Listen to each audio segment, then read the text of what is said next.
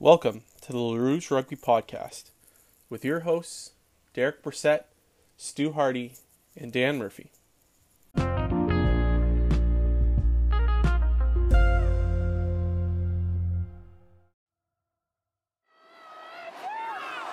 Oh, she's in difficulty there on the right hand side of the French scrum, isn't she? In France, well, they've coughed up possession there as Canada look to bring it away through Marchak looking for Harvey. Harvey's away over the 22, giving chases Mayons. Harvey inside Ladouff. Lunches away. Magali Harvey. Can she go all the way? In at the corner. Canada score. What a fantastic try. Hello, everyone, and welcome to another episode of the LaRouge Rugby Podcast. My name is Dan Murphy, and with me always is Derek Brissett and Stu Hardy. Gentlemen, it's been uh, a little cloudy, a little rainy, a little bit of uh, thunderstorms out throughout Ontario, but uh, we are ready to get started with some uh, big news that has been kind of coming out in the last couple days with uh, rugby returning and uh, a little bit of rugby not returning. Uh, but my first question to you guys is how are you doing? How, how are we feeling? Hey, you, you like actually acknowledged us as human beings, and this time we didn't just dive. I thought for a second you were going to dive just straight into it. I've been doing good. Tyler Ardron doesn't play for the Chiefs anymore, so I don't feel bad about them blowing a thirty-one to seven lead, um, which was actually quite an amazing comeback from the Highlanders. Um, but yeah, Ardron's not there, so I don't I don't feel bad about it anymore. I used to. I like about six months ago, I probably would have been like, ah, I can't believe the Chiefs did that. But now I'm like, that's kind of funny. Just, uh, Yeah, that's that. That's it's you don't you don't poor, have this is, Warren. yeah. This is what happens when you don't have a Canadian on your team. It's like you blow you blow thirty one to seven leads leads at Yeah, halftime. see, as soon as he's not got any players in red, it's all it's all downhill. Yeah. That's what I say.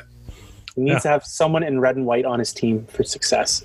Poor Yeah, Warren. exactly. I mean, look, the the MLR, perfect example. We've been saying that the whole time. First year champion, the team with the most Canadians. The second year, the team with the second most Canadians. Just saying. Third year, I mean, the team that was in second place was doing pretty well with some Canadians. Even San Diego had a Canadian. And they were playing Yeah. in red, so They're playing in the Yeah, red. exactly. There you go. San Diego had a Canadian. Toronto Arrows, mostly all Canadians. I'm going to say that we do not have tinfoil hats on, guys. That is- Scientific, scientifically proven. but we, we are I'm pretty sure that most of the Springboks have visited Canada at some point. I have no idea if that's true. don't- I have no idea I, if that's I true don't think that's true at all. I have all. no idea if that's true. I wonder if Faf de Klerk has ever actually been to Canada. That is interesting. Uh, but we are Hey, to, but you know what they did though? They had beers with Canada before they won. Close enough. God, Yeah, it's close enough. I'm just saying. I worry about Derek sometimes. For being proud of Canadian and pointing out that they had beers with Canadians before they won the World Cup. So, by correlation, Canadians being around your team helps you to win every rugby championship. I don't know. The way that that game went, it might have just been out beers out of pity. But you know what? It was probably sportsmanship. We'll call it sportsmanship. You know, we are going to kind of uh, break down uh, first some big news coming out of, of Ontario and You haven't even given Stu the chance to respond with how he's doing. You're just like, I'm sick of listening to Derek talk about how he's doing. Stu, Sorry, how are Stu. you doing? no, Derek's ruined it. No, but Stu, how are you doing, buddy? I'm doing all right, guys. You know, it's uh, you know a bit shocked to have that thunderstorm roll in today, but uh, otherwise, yeah, it's been nice and sunny and uh, very hot, and yeah, you know, just uh, taking in all the news and seeing uh, how long it'll take until we can get back to playing rugby again. Now, Stu, as as a you know a uh, uh, you know immigrant or foreigner coming into Canada's lands, you know, did people warn you about how muggy and gross Canadian summers get, especially in Ontario? No, I got warned about the winter, and actually, one of the best bits of advice I got was that uh, my visa, um, I could, I had like a year between getting my port of entry letter to coming to Canada, and I said, well, you know, my port of entry letter runs out in February, so maybe I'll go in January. And every Canadian said, no, go in the fall, so you can prepare for winter It's an ease because you yourself in. Don't yeah, because you listen here, Brit. You don't. You think you know winter? You don't know winter. You have no idea what winter is. So yeah, you know what's okay. funny though too is people in the rest of Canada make fun of people from Toronto for thinking we know what winter is too. Yeah. It's like the rest of Canada is. My brother used to like live in New Brunswick, and he would send me pictures of the snowfall there, and it looked like he lived on Hoth. It was just, just mountains, mountainous mount, snowbanks. Yeah. Unreal. My, my dad, my dad's from uh, a town called Sault Ste. Marie, which is northern Ontario, but it's not even. It's not. They call it Northern Ontario, but it's not even Northern Ontario. It's like the best way to describe it is Central Ontario. Uh, Ontario's like, big. Ontario's damn big, but uh, he, he would say that the weather there was just insane. Like the, the the snow was like over over your cars. Like you like when you say shovel out your cars, it's like you are Yeah. shoveling out and like moving the hills. Yeah. Um, So yeah, we, we don't really compared to the rest of Canada, we don't even really know what a winter is. But you know, it's it's funny you mentioned that, Steve, that, or uh, Stu, that they warned you about the, the winter because I think it's a it's a cruel joke that Canadian Mother Nature plays on its new uh, uh, new uh, Canadians. Like they say, "Oh yeah, be warned about the weather, but about the winter," but also it's going to be muggy as all hell. It's going to be hot, and all the beaches in the area are going to be always swamped, so you're always going to feel semi uncomfortable. So unless you're lucky enough that you know in the 80s your parents bought a cottage up in you know Muskokas or cottage country or you know Bobcaygeon or whatever, you're you're gonna be swimming with the rest of the people in Lake Ontario. So it's uh, it, it is a cruel irony, but uh, wouldn't have it any other way. Not at all. But you know, Ontario, especially uh, Rugby Ontario, have been uh, busy little beavers. Uh, they have announced their return to play program. Um, they re- released a 58 page uh, return to play pl- uh, plan, and it covers everything you need to know, as in what is COVID, how do you isolate. You know, it, it has a good amount of information and responsibilities to individual people, but gentlemen, what I want to really break down is what does this mean to to rugby clubs? You know, what are what will the rest of the summer and possibly into the fall look like for guys that want to get back out in the pitch and start, uh, you know, uh, having some fun? Well, I think the one big thing that through reading the 58 page document that Rugby Ontario kind of put out is they do keep constantly emphasizing that participation is voluntary and all practices and everything should be like treated as like optional and that you know you don't have to obviously even if you're like your club is maybe allowed to practice or starting back up it's like i think they were very clear in making it that you don't you shouldn't feel obligated to go to practice or anything just because you're the rest of your club is. And hopefully people don't necessarily feel the pressure to do that if they're you know they say uh, they're in a situation where you know maybe they have a health condition that'll make them more vulnerable to it or you know maybe they have somebody living at home with them that would also be vulnerable. Um, so i think that's good but obviously for some like i think we're kind of seeing it now it's like there's a lot of people that want to get back out on the pitch. And i think I think what we got here is basically just Rugby Ontario kind of laying the groundwork for how that could possibly happen, but not necessarily putting any strict like timelines on things. But it's a very detailed, it's an incredibly detailed document. They go into there's a step by step guide on how to clean a ball, like um, mixed in throughout it. So like there's quite a bit in there, and um, you know it's it's one of those things where you know, COVID 19 has been a tough situation for everybody. And I think people are excited just about the prospect of getting back to some form of rugby, even though it looks like, I mean, an actual full proper game might be a long ways off still. Now, Stu, what is it? There's kind of a baseline that it seems that a lot of the province is kind of uh, going to be starting with. Um, and, and the way that they've kind of framed it as if your kind of uh, if your health unit area is in phase three of Ontario's plan, you can begin at Rugby Ontario's phase two plan. what does that look like for players that want to get out into the pitch? Like, does phase two mean like I'm going to be able to you know start doing some tackling drills and we can have a scrimmage, or is it pulled back a little bit? Uh, well, it's still very limited at the moment. So with phase one, um, which is what we're, uh, people in say Toronto and the areas that are still phase two are currently in. It's a maximum of ten people, still two meter distance. Um, time is limited to only forty five minutes, and all activities have to be outdoors as well, which obviously uh, makes sense. Um, one thing that uh, some people don't know is that even the washroom facilities can't be used um, in case of contamination. So, if you imagine training in this current weather for 45 minutes, and then you'll be told, no, you can't use the showers, you have to go home and use yours. You know, it's a pretty, uh, pretty muggy situation, to say the least. Um, but uh, with moving into phase two, um, you can exp- expand the uh, time played to 60 minutes. Um, you can get some washroom facilities, um, and you can expand up to 50 people. So I think for um, obviously with having more players playing. Um, from what I've seen, you're still limited to the number of how many players can be on a pitch, and it's uh, very complicated. I think it's like if you are playing on the quarter of a pitch, you can only have. Uh, five by five in training. If it's to half a pitch, it's seven by seven, and if it's the full pitch, it's only ten by ten.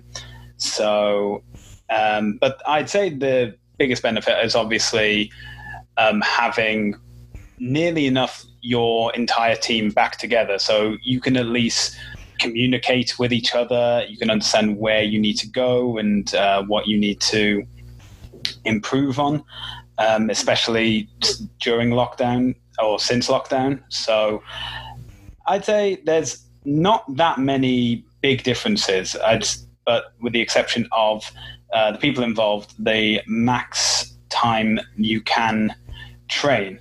Um, but I still think that's going to make a significant difference until um, we reach the stage three of um, the rugby roadmap to recovery. Yeah, and uh, just to clarify something that you said there, Stu, the so it, clubs that actually have a clubhouse, you're allowed to use the washroom. You just can't use the change room. So I guess that's you know you probably want people to be able to use the washroom if they're at your club, but um, the uh, so you have to like the idea is that everybody shows up dressed and ready to practice, are able to practice, and then can just kind of go home right away. Um, one important yeah, it must be the British in me of uh, mixing up those words. Yeah, yeah, yeah. But well, I just wanted to like just lost in translation. Yeah, exactly. It's like we all have we have you know there's there's British English, which is probably the actual one that we're supposed to be using because you know it's called English for a reason, and um, then there's uh, how Canadians and North Americans talk, which is uh, vastly different sometimes. Um, which is kind of interesting how that actually happens. So many different dialects for one language, but besides the point um, it's interesting too. Like those groups of ten people, apparently, you know, at one point in the in the document, it does mention um, the rule of two, which is kind of I also think is a very interesting name considering that's what Darth Bane based the Sith legend and everything off of. Um, but the rule of two is kind of like that thing where it's like you have to ensure that you have two adult coaches um, for minors and stuff as well. And you know, it's like the coaches are apparently being counted in that number of the group. So it's like if the coaches, I guess, are going to be in somewhat of a close contact, right? So if you have two coaches, that means you can have eight players like within your like right. group, I guess, um, or at least that's how I'm reading it. If I'm reading that wrong, feel free to send a message to the podcast and correct that. But it it seems to be like so. I think that's part of it. Is like when you're saying it's like you can have ten people, and it's like 10 people means 10 people. Like if you have two coaches at practice, that means you have like eight players in that group or if kind of vice versa on that. So it's like 10 people's 10 people, right? Everybody, no matter what your role on the team is, it's like you kind of are able to spread COVID 19 at the same rate as anybody else. So that's something that we all have to kind of look out for when we're actually, you know, schedule when the clubs are actually going to be like scheduling the practices and stuff.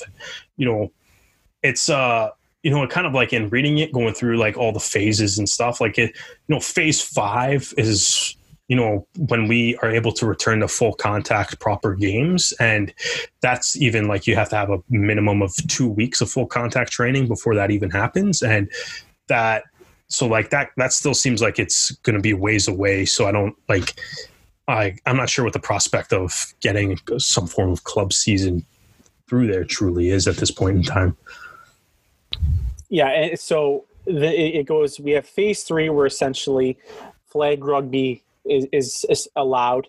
Uh, the interesting thing about that is you have to disinfect before and after every use. And I mean, if you're a smaller club in Ontario that doesn't necessarily have a lot of th- those equipment or can't afford to buy that many sets of flag rugby, where you know every team's going to have a set, you know there are going to be extra costs that are going to be added up to this. So that's going to be in, very interested, you know, dimension that's going to be brought onto clubs where some clubs are already dealing with some financial problems.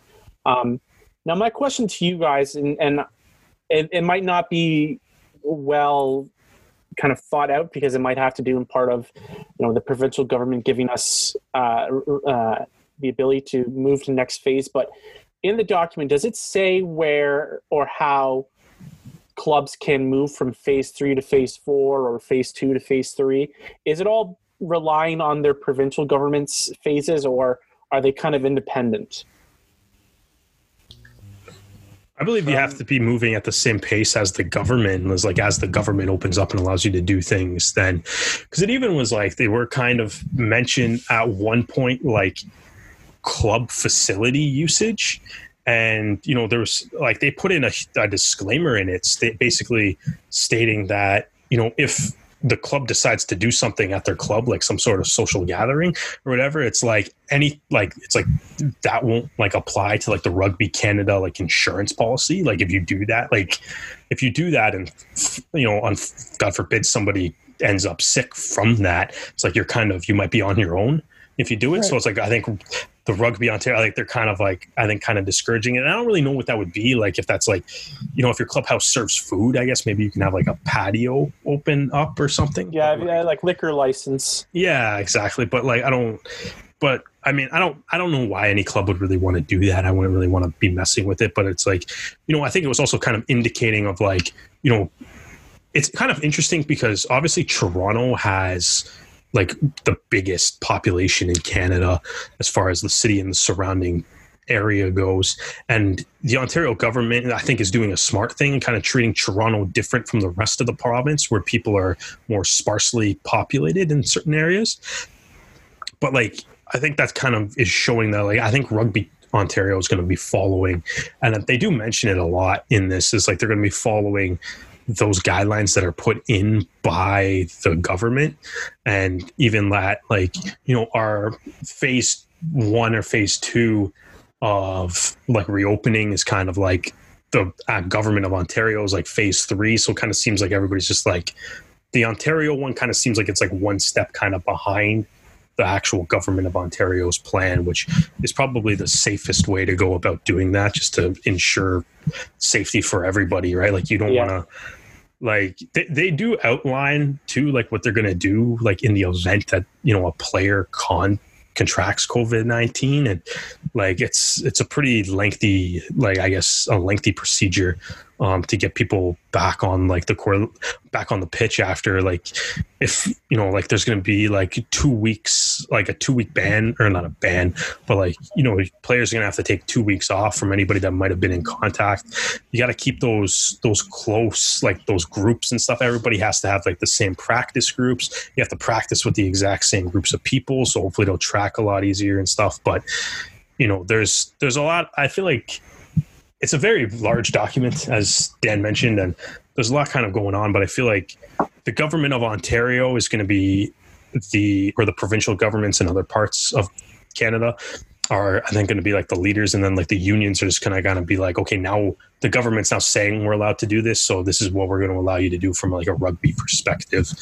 Because um, like right now, like right now too, it's like we still have like you can't have more than a group of 10 people like in an area right? So it's like it's not like a rugby team is going to be exempt from being like you can have a group of you you can only have groups of 10 people. Unless you're playing rugby then you're allowed to have a group of 15 like that wouldn't like that wouldn't make sense from the government standpoint. So i think that's kind of what we're looking at right now. It's just going to be Right. following the lead of the government and then slowly figuring out what everybody's able to do after that. Right. Now, Stu, you know, you were doing a little bit of a, a dig and a dive and a, and a research into uh, some of the other union uh, uh, return to play programs. How does Rugby Ontario's program compare to some of the other provinces? Uh, so I haven't um, unlo- opened up any of the big documents like uh, Derek has. Um, so I've just basically gone off what's available on their website. You know, same as any um, casual rugby fan would. Um, rugby Alberta has a very simple return to play process, which is just a um, graphic image that says they've um, completed the government clearance to resume team sport and national and provincial return to play strategy has been approved. The next step would be um, those clubs adopting the national return to play plan, such as the um, Alberta Wolfpack Rugby, as opposed to the Toronto Wolfpack.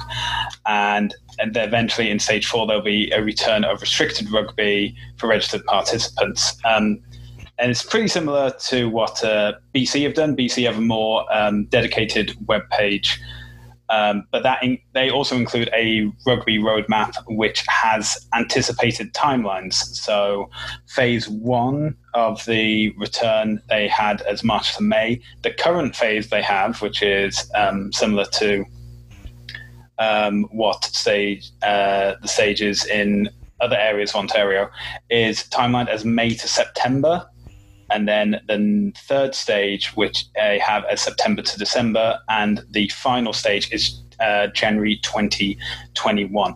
And just to be clear, none of this includes playing actual 15s rugby. So, and for that, they do have um, something, their final stage is called Rugby Revitalised. That does not have a deadline because that is dependent on a vaccine or treatment. Um, it seems from everything I've been looking at, including Rugby Nova Scotia and Rugby Quebec, um, they're similar to Ontario. They're at stage two of the uh, return to rugby plan. The only exception I found is Rugby Manitoba, which is currently at stage three, saying training and club games are now uh, permitted in the sense of clubs are now permitted to train, but it is non contact. It can only be touch and flag rugby, and sessions can only be one hour long.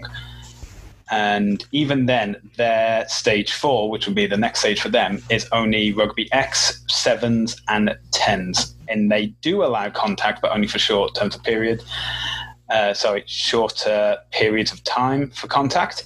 And, and their stage five, similar to BC, has no given date and would be the return to full rugby, but it is also dependent on a vaccine or a standard treatment for COVID 19. So uh, Ontario is basically at the same level as most of the other provinces of Canada. I'd say Manitoba is only the exception, and that's just because their um, COVID cases are so low comparatively. Um, but I'd say for anyone who's hoping to catch a game, uh, maybe in the end of summer, start of fall, uh, don't hold your breath. I don't see it happening unless it's touch or flag rugby. Uh, full 15s, I'm going to go out and say don't expect a game until next year at the earliest. And even then, a lot of these plans are dependent on a vaccine or treatment being in place. So until that happens, uh, it looks like we may have a very different game on our hands. So, you know, something that kind of just kind of popped in my head while we're hearing about this is, you know, Major League Rugby's, you know, time is for for 2021 is still up in the air. We haven't got an official date, but we can make the assumption around, you know, the end of February, maybe. You know, it Start the depends. on- MLR season. Yes. Yes. It'll be like February, like the weekend of like February, like 13th to 15th. Yeah. So mid, mid middle February date. February. I mean, we've we've already seen the past past uh, 48 hours um, the Toronto Blue Jays be banned from uh, from entering Canada. I mean, Well, you know, the teams they have to play have been banned from play, entering yeah. Canada. they're they're not going to be able to play games in Canada. Is what I'm saying.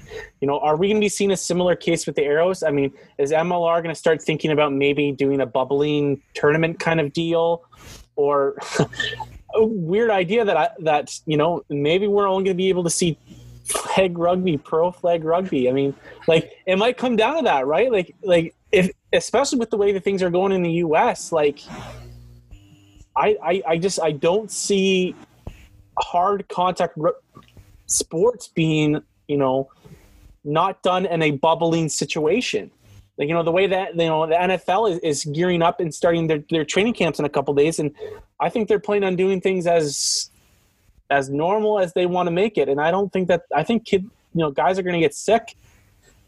And so i i just don't think that unless you know unless mlr bubbles i just don't see how players aren't going to get sick and they're not making enough money to you know not play it and you know kind of survive this is their Well- livelihood Well, interestingly, one of the places in the United States that would be great for a bubble and has had very few cases of COVID 19 is Hawaii. So I'm just saying we're still within that 90 day window. If anything changes, that could be their trump card of saying, like, hey, it looks like all your states are unable to allow sports, but ours is perfectly fine. UFC have their fight island. Maybe Hawaii becomes rugby island. And that's where we uh, see all our matches take place. Um, I don't like. One, I think the 2020 MLR 2021 MLR season is way too far away to really speculate on that at all. Um, I'm assuming they're all working on putting out a normal, a normal-ish schedule.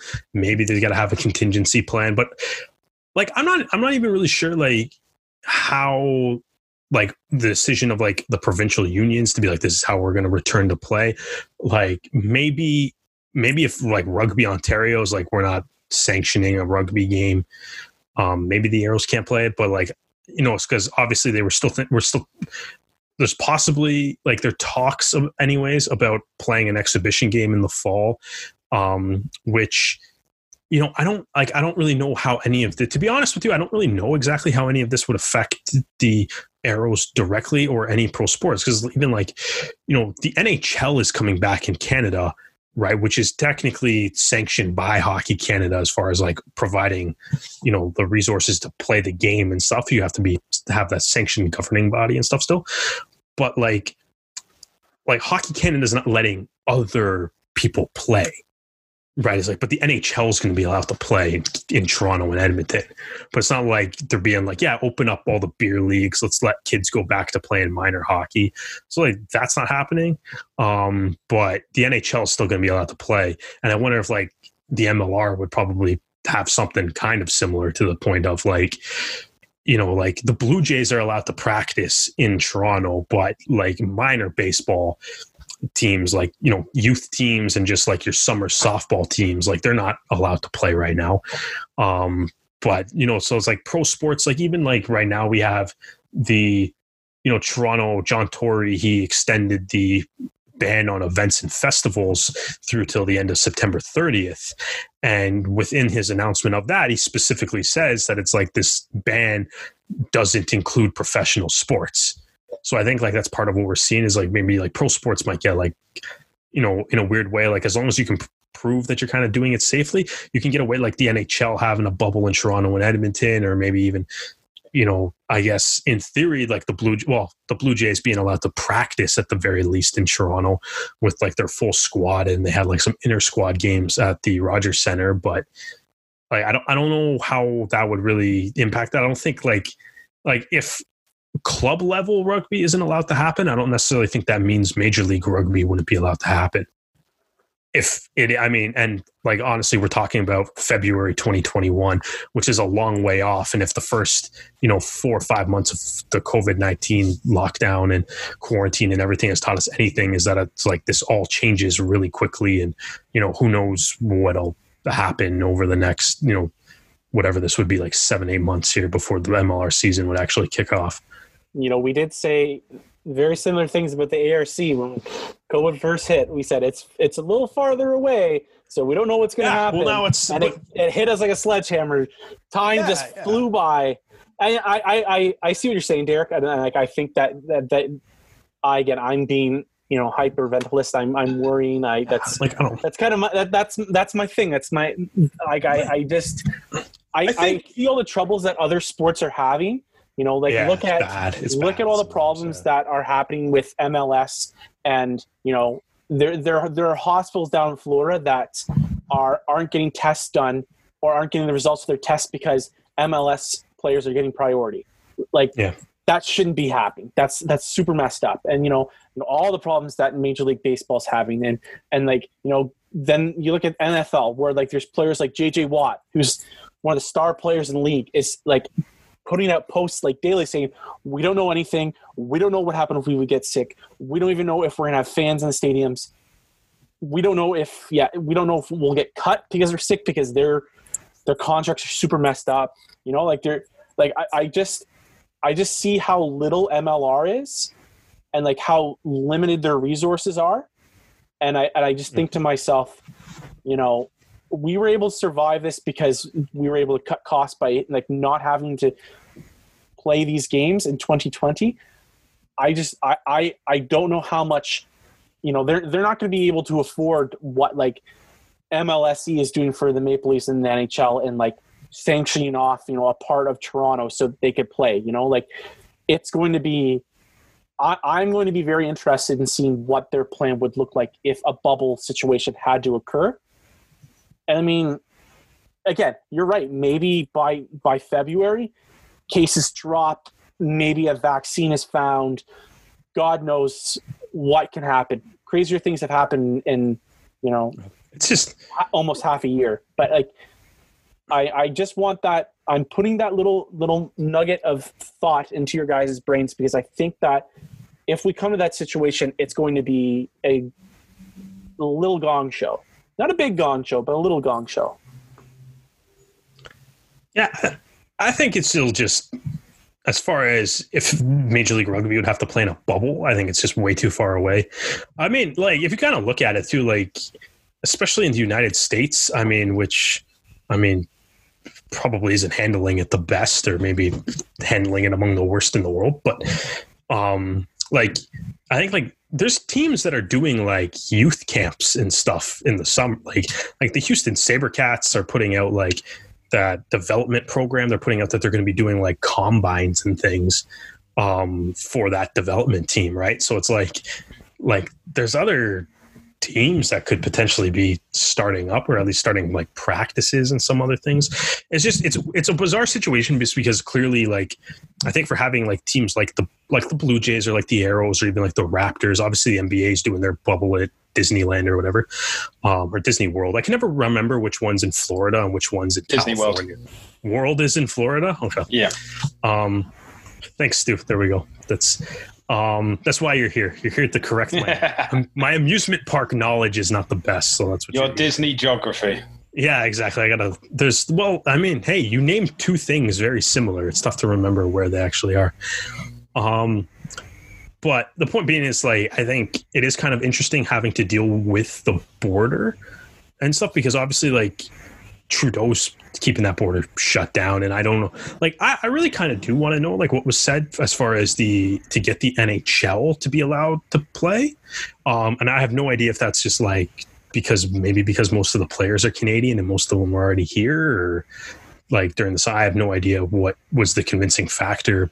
Um, maybe they just didn't like the fact that as far as the Blue Jays are concerned, it's like it would be like a team traveling in and out constantly, um, because that's what Major League Baseball, I guess, wants to do instead of a bubble.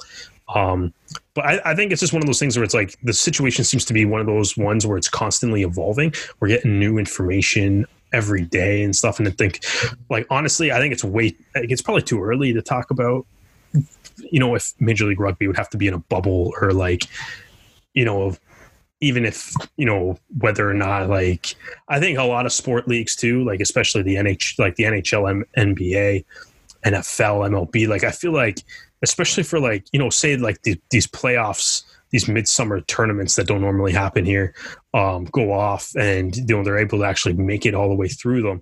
And it's like what's the nhl going to do? You're going to award the stanley cup in october and then what start the season or like you're going to give those guys like a month off or something and then everything gets pushed back too and i feel like there's just a lot like or maybe even if they have plans for it there's a lot of still just unknown factors and i think like I wouldn't necessarily like even like the return to play things are just like yeah, like as Ontario opens up, we'll let you play more rugby. And as like once everyone's like, hey, like we're safe to play, we can do two weeks of contact and then we can get back to playing rugby. And you know, who like who knows when that will actually be, but I feel like it's just just kind of every just like with everything it's just you're kind of just slowly going along and hopefully you know everybody just wears your wear your mask stay six feet away from everybody if you're out in public. And then you know hopefully we can kind of get back to this sooner rather than later but i don't i don't necessarily think you we got to go start looking at you know bubble scenarios for mlr quite just yet so let, let's move on gentlemen because the next little bit of news we're going to talk about is, is also very tied into this this conversation about covid uh, the toronto wolfpack a uh, rugby league team uh, based out of Manchester, but also plays games in Toronto and also has, you know, ties and, and, and stuff in Toronto, um, announced that they will not be playing in Canada in 2020. Now, uh, the Super League uh, over in uh, the UK and Europe is uh, going to be starting up in the next couple weeks, um, and Toronto will not be playing any home games in Canada you know, was there really ever a chance that they could play in Canada? I mean, I see Derek shaking his head already. I mean, we just, like we kind of just already mentioned, the Toronto Blue Jays, you know, one of the more successful teams in Toronto historically, was not allowed in. You know, so I, I see very hard for any chance for them to get in. Stu, I'll go to you first having having teams coming over from the UK just wasn't going to work, right? No, absolutely not. Um, for those that aren't aware, the UK is the worst in Europe for COVID cases at the moment. Um, I think it's currently fourth in the world behind the US, Brazil, and India. And this is an island of 70 million people. And to be fourth is never a good sign. So, um, that being said, there are measures being taken. So, all these games will be um, behind closed doors. And I believe the Wolfpack had been in negotiations for having a venue in place to use if um, and now is the case that they couldn't have any games in Toronto.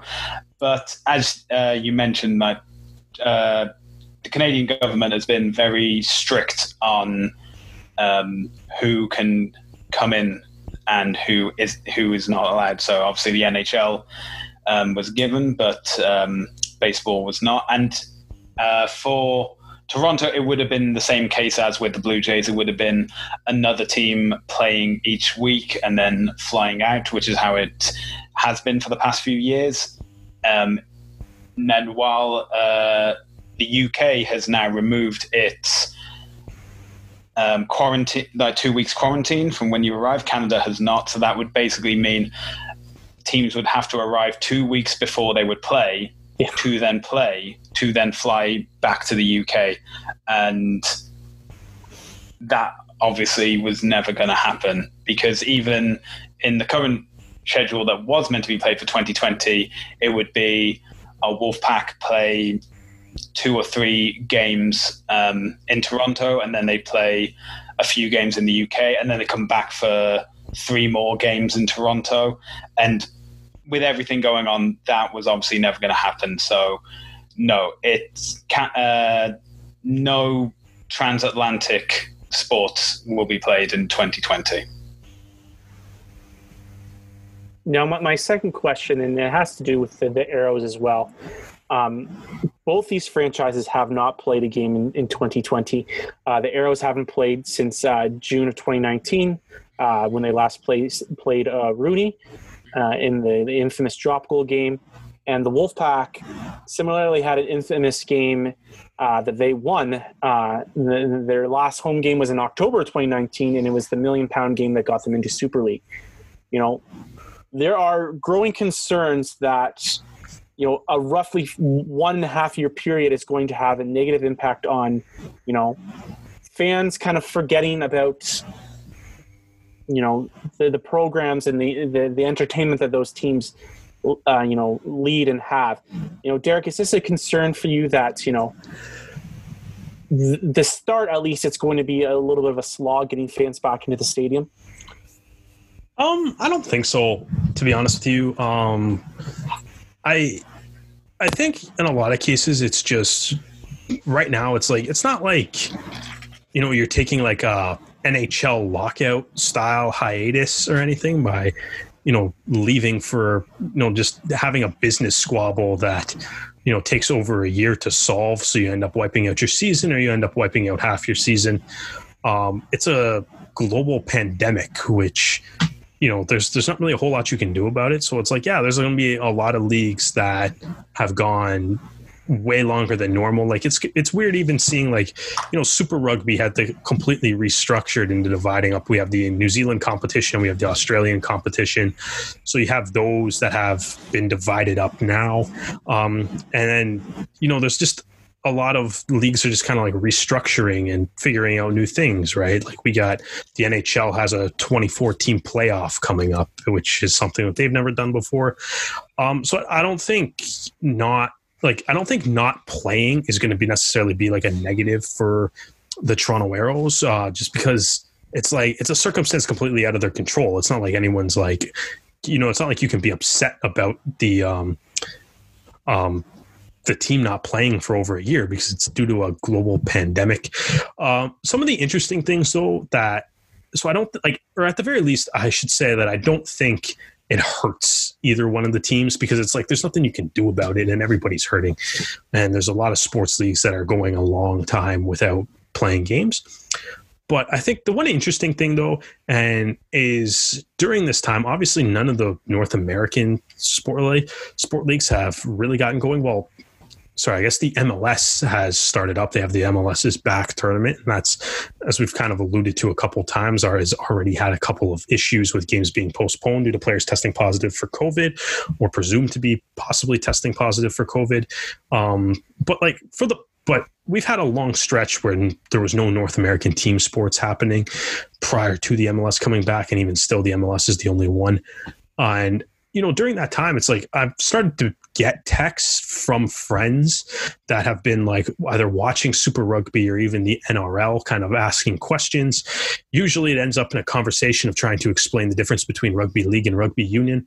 Um, but it seems like, at the very least, regardless of code, people are interested in watching rugby, or at least there has been. At least some of my friends that I know typically do not watch rugby games have started texting me, asking me questions about, you know, the Super Rugby game on the weekend or the NRL games or something that happened on the weekend too, and so hopefully people are actually watching rugby or more people than are watching rugby than normally would.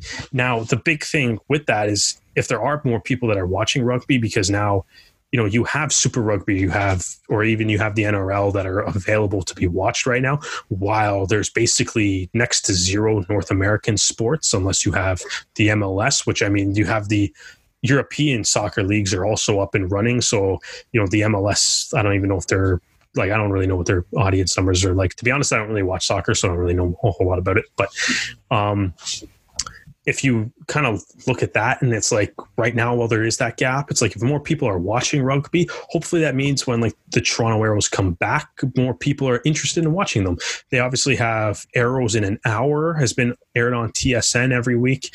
Um, yesterday they had a double header with the uh, the austin game and the tex and the houston game um, just the first two rounds of this year so like that's something that I think hopefully they're building momentum on that. Hopefully it's reaching more audiences. And, you know, hopefully, even, despite the fact that all the other sports are about to come back, hopefully those people that watch those games, are, you know, are interested enough to see that when it does come back, they'll be excited for it.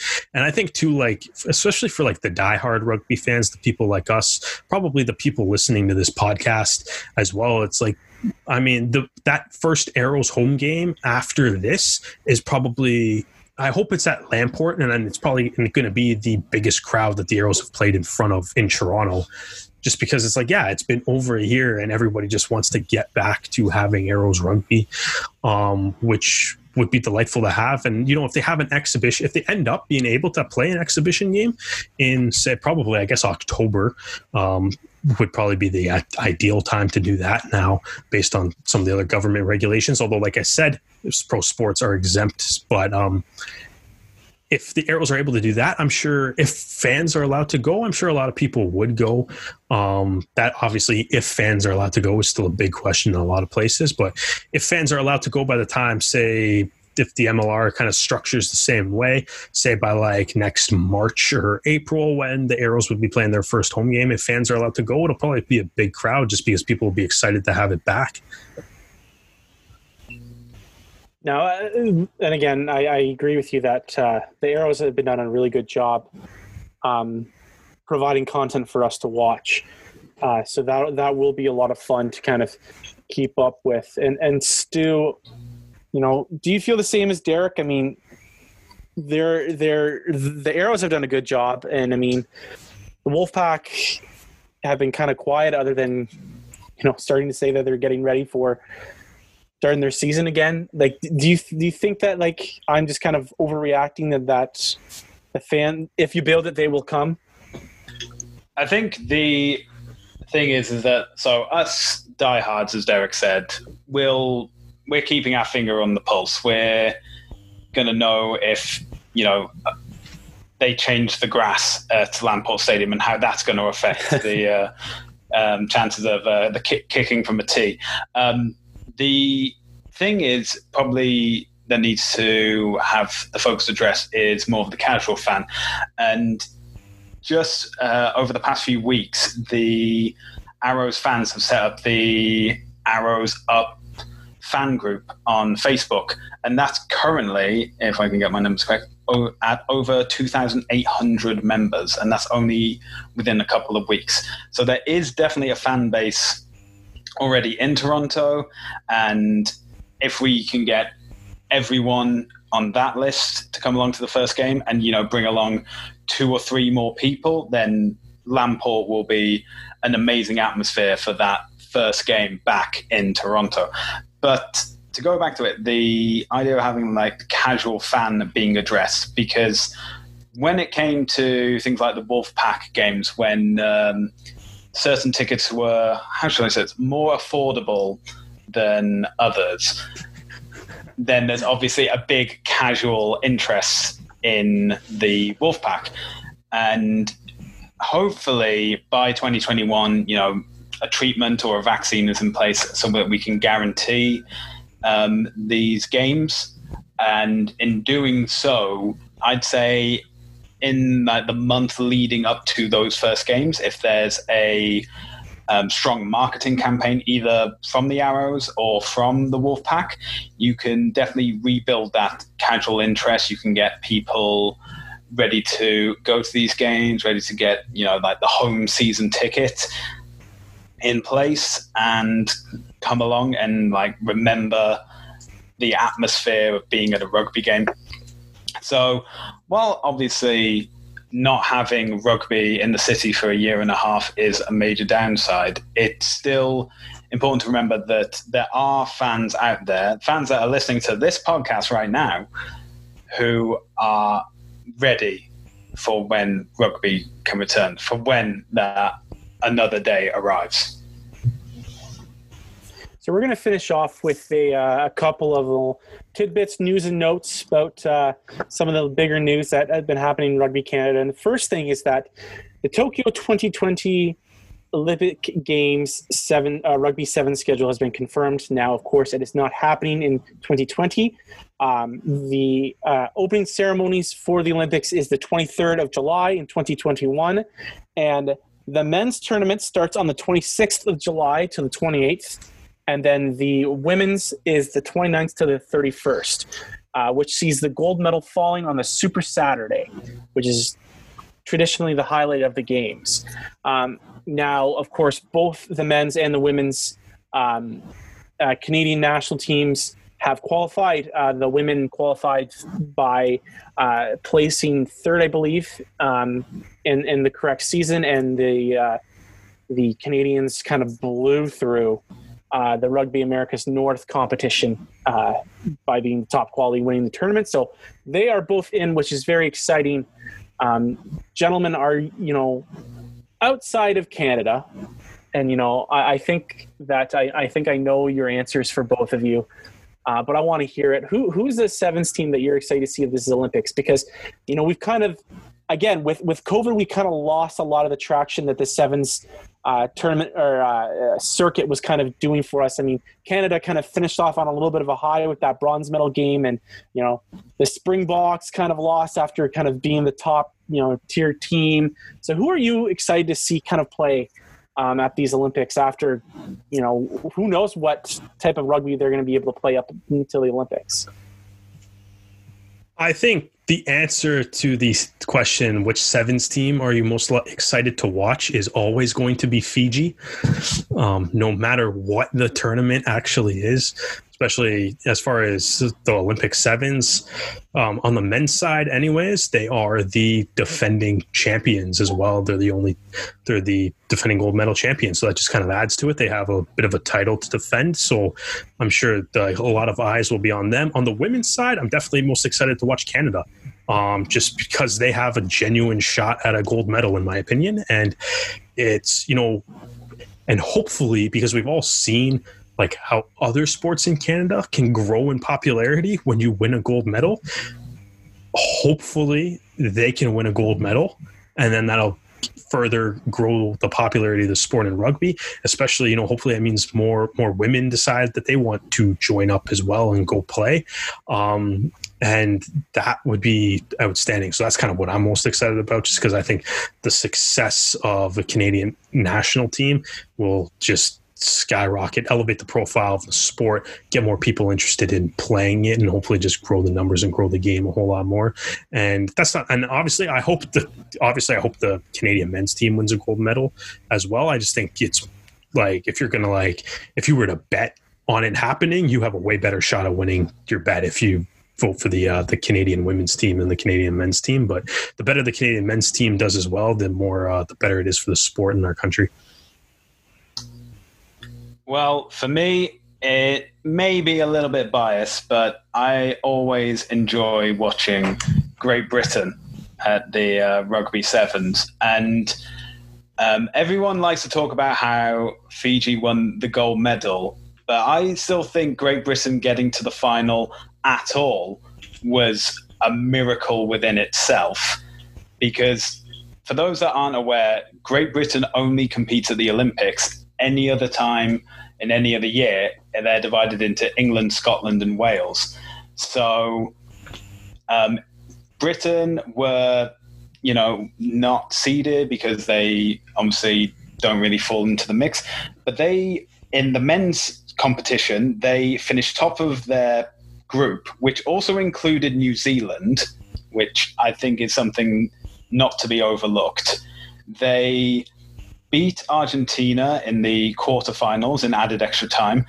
They beat uh, the Blitzboks in the semifinals by means of a conversion, only to then lose to the then double world champions in the final. But obviously, that doesn't sound as good as saying Fiji won the gold. Um, the women's uh, Britain team, um, they also came top of their pool, and a pool that also included Canada.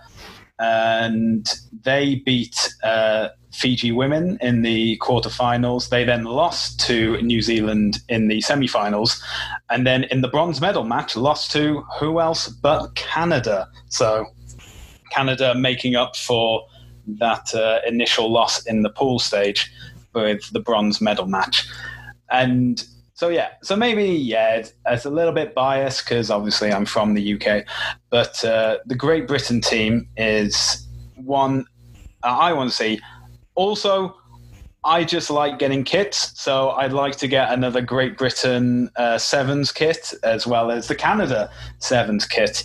Uh, so on top of that, um, that said, uh, I've just had a quick look at the team list for the 2020 now, obviously 2021 uh, Olympic sevens.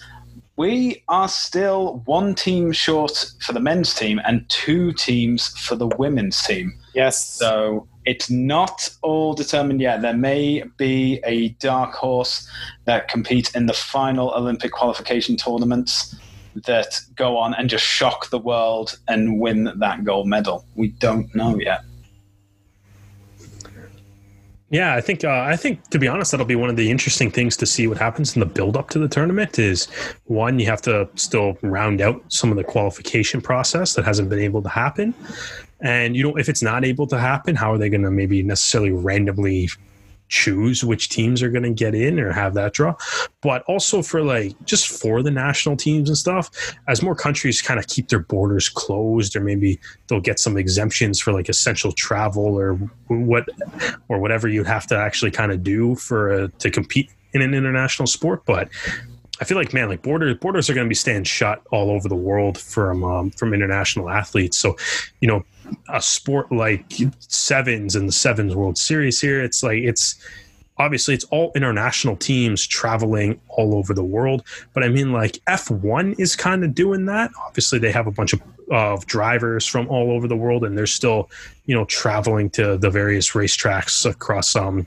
across the globe. So I guess you could technically do it, um, but obviously nothing's been said yet. So that's something i am kind of curious to see what World Rugby ultimately decides for like how much of a warm up or how much like a say like almost like a preseason for the Olympics these uh, teams are going to actually be able to end up getting.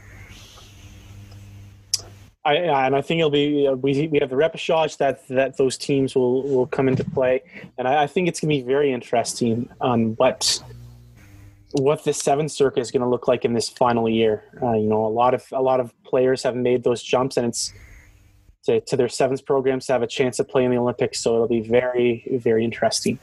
Uh, as for me, I am excited to watch uh, the women's Canadian team play. Uh, they are just when they're on, on on their game, they are amazing to watch. Um, on the men's side, I'm actually quite excited to see what the U.S. Uh, team can do. You know, they've got some players on their team like Danny Barrett, Perry Baker, and I mean, Carlin Isles is just, you know, a legend, fastest man in rugby. Um, if they play the way they're supposed to, and, you know, guys like Ben Pinkelman, you know, step in and, and, and do his job, I think that they, they can challenge for a gold medal because they've, they've shown that they can beat everybody, you know, but uh, sometimes it's what's know in between the eyes that that stops them. So it'll be interesting to see how they they turn out. Well, gentlemen, we have a little bit of a shorter episode, but uh, I think that as the weeks go on, we'll be having some interesting and exciting things coming up. So, um, if anyone else is interested in, in um, listening to some of our past pro, uh, podcasts, you know, we break down some of the, the, signings that the Arrows have made and, and signings that have happened in MLR and around the globe in Paris, with in uh, in France, and uh, uh, Tyler Ardron's departure from uh, Super Rugby. Um, and we also had a, really really good conversation with Brian Ray a couple weeks ago. So uh, go to our Instagram, go to our Facebook, go to our Twitter, Rouge Rugby. It has links to all of our previous podcasts. So please feel free to listen. And gentlemen, enjoy this week. Enjoy the, the disgusting, humid weather because it doesn't seem like it's going to go anywhere.